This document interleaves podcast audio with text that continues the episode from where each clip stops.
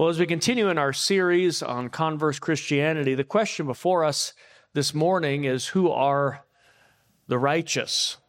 Uh, you saw, even in the Psalms, what seems to be a bit of a contradiction. You know, Psalm chapter 1, the righteous one does all of these things. He walks in this way and doesn't walk in that way. He sits with these people and not with these people. And when he does the right thing, everything he does prospers. Or the psalm that we read, Psalm 32, seemed to see, say the opposite. How blessed is the one whom God does not treat as he really is, who covers his iniquity and imputes to him a righteousness that's not his own. So, who are the righteous? What I would like us to see this morning comes from a parable that's well known to most of us, which makes it difficult. We know the conclusion, we know the story, we know what we're supposed to think. We know who's the good guy and who's the bad guy. But I'm going to ask you for a bit to suspend what you know, and hopefully by the end also force us into some questions that might be a little more uncomfortable than we normally feel reading this particular parable. We know the story. We have two men approaching God. Their lives are different. I mean, even their postures are different. Where they, where they stand in the service is even different. And surely their prayers differ one from the other. One is holy, and the other a sinner. We know the Pharisee, and due to our culture and due to our Bible knowledge, we know what we're supposed to think of the Pharisee. We hear about him, and you know we imagine him you know wearing the black hat in the film and every time he enters the scene we all boo and hiss because we know he's the bad guy but you're reading their text wrong if you believe that He's not the bad guy. You wouldn't have thought it then. And if he were to appear now, you'd like him just fine. Uh, he would make a good neighbor. Uh, you know, if he ran for city council, you'd probably vote for him. I mean, countless churches would not only welcome him into their membership and more like him if he could gather them, but he'd probably quickly be rushed into leadership training.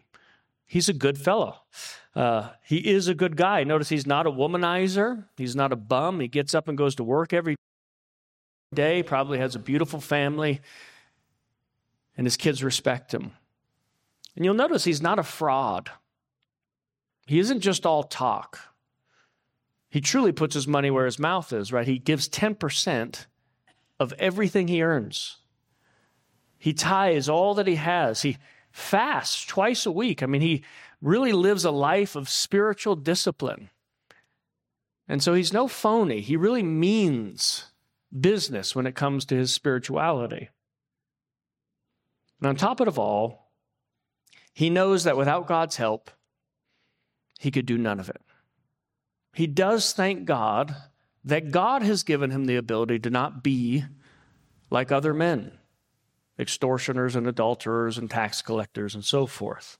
And while we know we're supposed to dislike him because of the punchline, we have to ask ourselves I mean, would we really dislike him if we met him?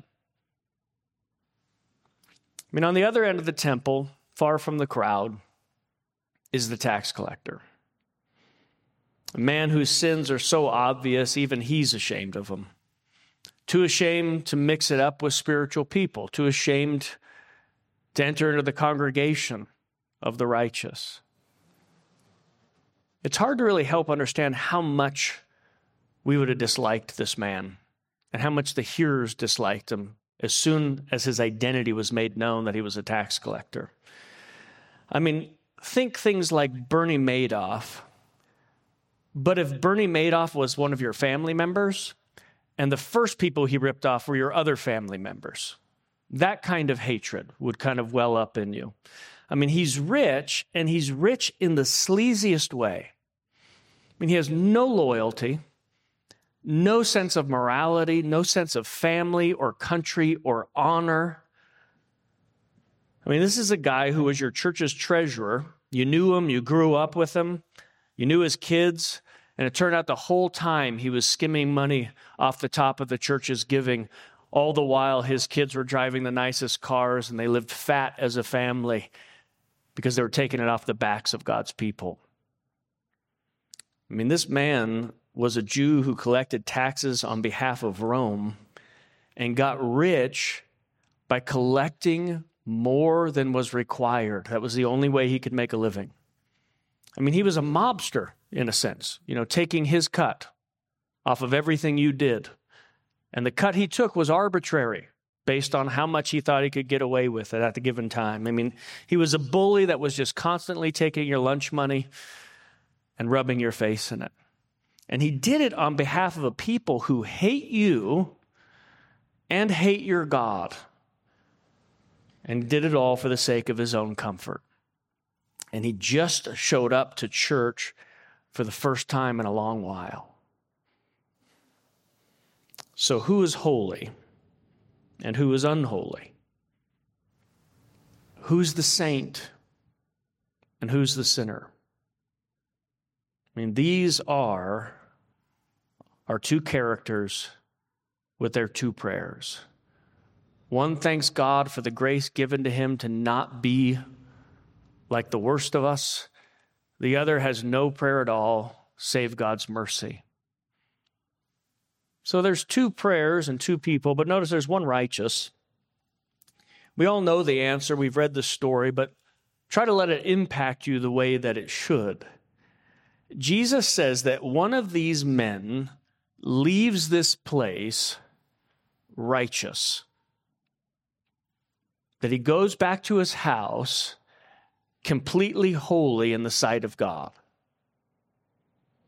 And the other goes home a sinner in danger of judgment. Now, if we've learned anything so far about God's ways in this series, we won't like the answer to that question. And we won't like the way that God does math concerning holiness and unholiness or sainthood or the status of sinner. It will not make any logical sense to us. And hopefully that will be good news by the end.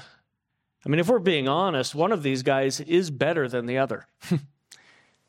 That's not hidden from the text, it's real.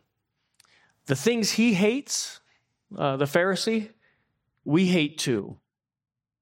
I mean, extortioners, the unjust, adulterers, tax collectors. So, yeah, he's a little full of himself. But it's hard not to be frustrated with those in society who do the wrong thing when we're trying our level best to do the right thing and be the right kind of people. I mean, is that really enough to send somebody to hell? While a simple cry for mercy is enough to send someone straight home, holy and without anything else to do. It's a pretty tough pill to swallow. But part of it's how we look at things. Lewis writes it this way all the worst pleasures are purely spiritual. The pleasure of putting some uh, putting other people in the wrong, of bossing and patronizing and spoiling sport and backbiting, the pleasures of power and hatred. A cold, self righteous prig who goes regularly to church may be far nearer to hell than a prostitute. You see, our Pharisee's problem is he's operating in a way that makes complete sense to our nature, but it will not work in Christ's kingdom. He's comparing everything in the wrong direction. Which brings us to something that I, I, hope you can really get a handle on this morning is that you can't measure your holiness by other people's sins. That's not how it works. Paul Zahl wrote it this way All have sinned and fallen short of the glory of God. But that hasn't stopped us from comparing distances. Uh, that really is how we like to do it. Uh, what the Word of God teaches us is that God is not going to evaluate us by others. You aren't going to be graded on how much better you are than your husband, or your loud friend, or your one lazy sibling or that vain lady online who keeps boasting about herself. You're not going to be graded in accord with your corrupt coworker or even the Christians who don't get it quite like we do. Or the people you stand against in the culture who are so clearly wrong. Nope, not one of those people is going to be brought before the judgment bar of God to be the standard by which you will ultimately come under God's gaze. Instead, we are told that we're being evaluated by the unbending law of God that shows us the inflexible righteousness of God. And if we look there correctly, and if we still feel pretty good, it's either an utter failure of imagination or a potentially terminal lack of self awareness. I mean, notice the law doesn't merely reveal our sins, that's bad enough. But the law exposes our good works for what they are. Notice this man trusted in himself. And if you ever shine the full light of the law on your good works, you will see a few things. One, it will never unveil something that is fully acceptable to God. I mean, take your best things, the parts of you that you love and that you're not embarrassed by, hold that up to the judgment bar of God, and even that doesn't go past without critique and ultimately condemnation. It won't praise your good works, but it will only reveal your sin. As one author writes, the depth of sin is different from the comprehensiveness of sin. The depth of sin is discerned only when we get really honest. When we admit that it is not the sins of the flesh or the momentary flashes of anger that really keep us from God, at least not for very long. We know they are wrong and we quickly seek the Lord's pardon. No, the sins that really keep us from the Lord's mercy are the sins that abide in our good deeds, the pride we take in our accomplishments, the judgmentalism that accompanies our desires for and articulation of the truth the secret envy in the success of others, the ambition for more power and more influence that marches with us as we set about even to do the Lord's work. There is no part of our lives that are beyond the shadow of the cross. You see, the fact is, we can never even fully know the depth of our own sin. Hear me on that. We can never really know the depth of our own sin. There'll always be more to learn. Let's, let's put it that way. But even then, we wouldn't know. You could never know what you would do, for instance, or what your character would be if there was a million dollars at stake, $10 million at stake. You know, so you're honest when you found the 10 on the ground that dropped out of the guy's pocket. Great. But would those same morals exist when the temptation was so inflated that the stakes got higher? You could never know what you would do if tempted at the right place with the most glorious opportunity that most people would probably never find out about. You'll never know what you would be like if all that you love was taken or all constraints were removed. We don't know ourselves fully, nor do we know our potential for sinfully. And God is kind, one, to not let us know that all at once. That would be a lot to bear. But two, he's also kind to not let us go into those for the most part. You and I have only been given glimpses of our sinful nature. And even there, we can barely stand to look at it, which is why it's so hard to admit when it's brought to our attention. But the tax collector, who is full of obvious sin, and low on obvious good works, he goes home justified, according to the text, considered righteous by this most holy God. How? We had a great advantage in that he knew there was no way he was going to make it.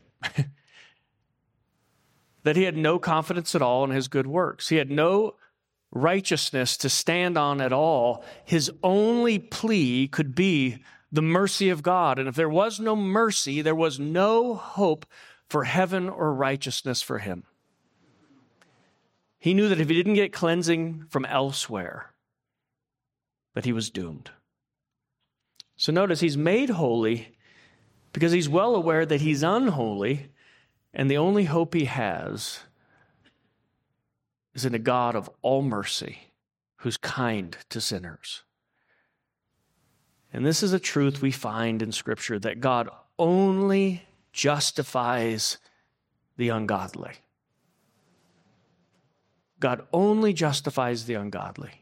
As Paul says in Romans chapter 5, that only sinners are saints. It's only the dead who Christ has promised to raise. And because this man's shame and sin was so easy to spot, it was a great advantage to him. Well, if that's the one who's righteous, if we have two prayers, one righteous, I want us to close with this that there's no third way. Now, hear me here. Think of this question What should the tax collector pray next week? Or five years later? What kind of prayer should be on his lips when he gets to the temple then, when he's started playing by the rules a bit? Maybe he tithes now and comes regularly. A lot of times we we're asked to think who we are in the text, we would all dutifully say, well, we're the tax collector, of course, not the Pharisee. But I mean, the reality is we're both, and we're both quite regularly. But deep down, the truth is we believe that there's a third prayer.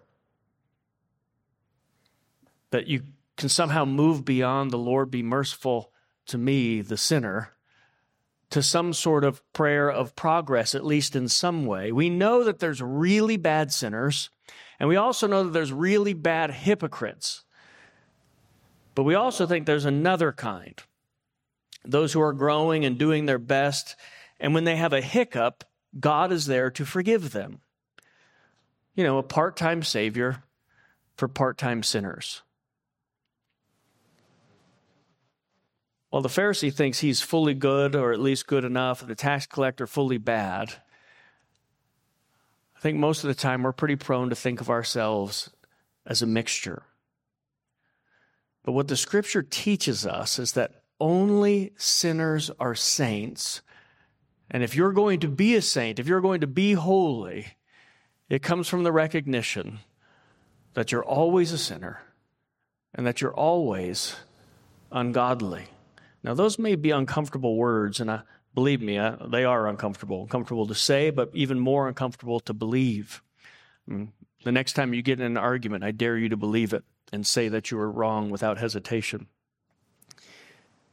But the reality is, if you have confidence in anything other than Jesus and his righteousness,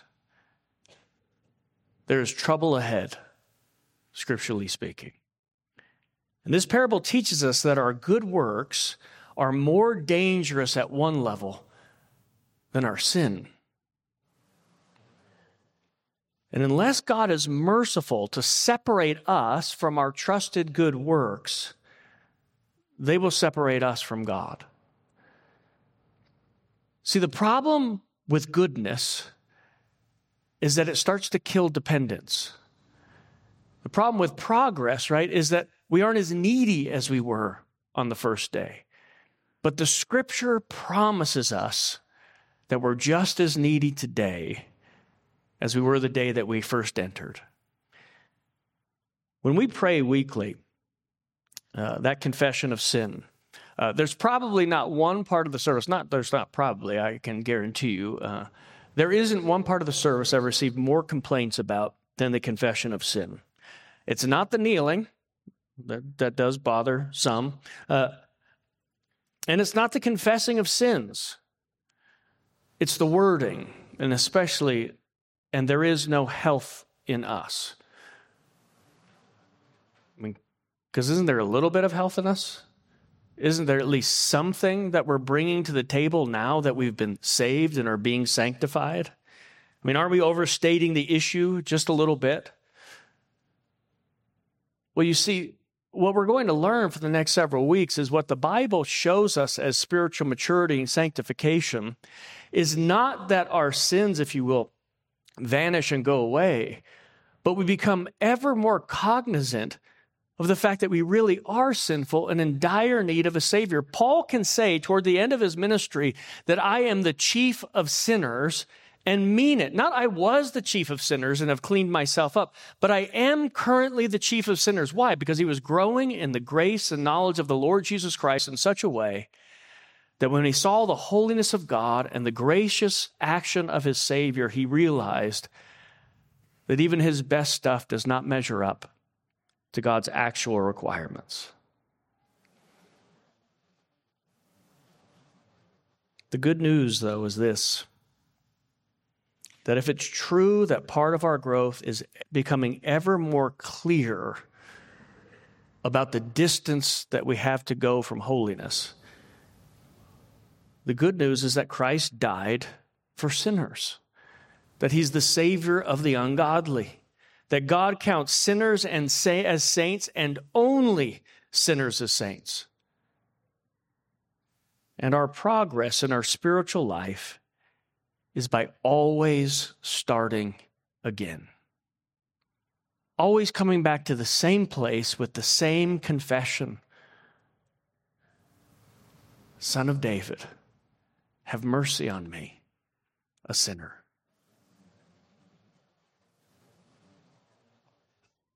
And the beauty of that, as we will learn in the weeks to come, is that is all that God requires, that He doesn't require you to send your good works up to heaven. Your good works are already there, seated at the right hand of the Father. Everything is already done. You really are righteous in God's sight.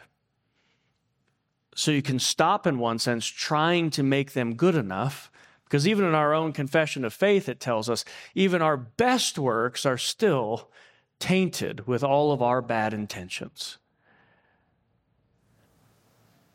Instead, you can be honest about who you are, and as you're honest, know that there is a Savior for those who are in actual need of saving.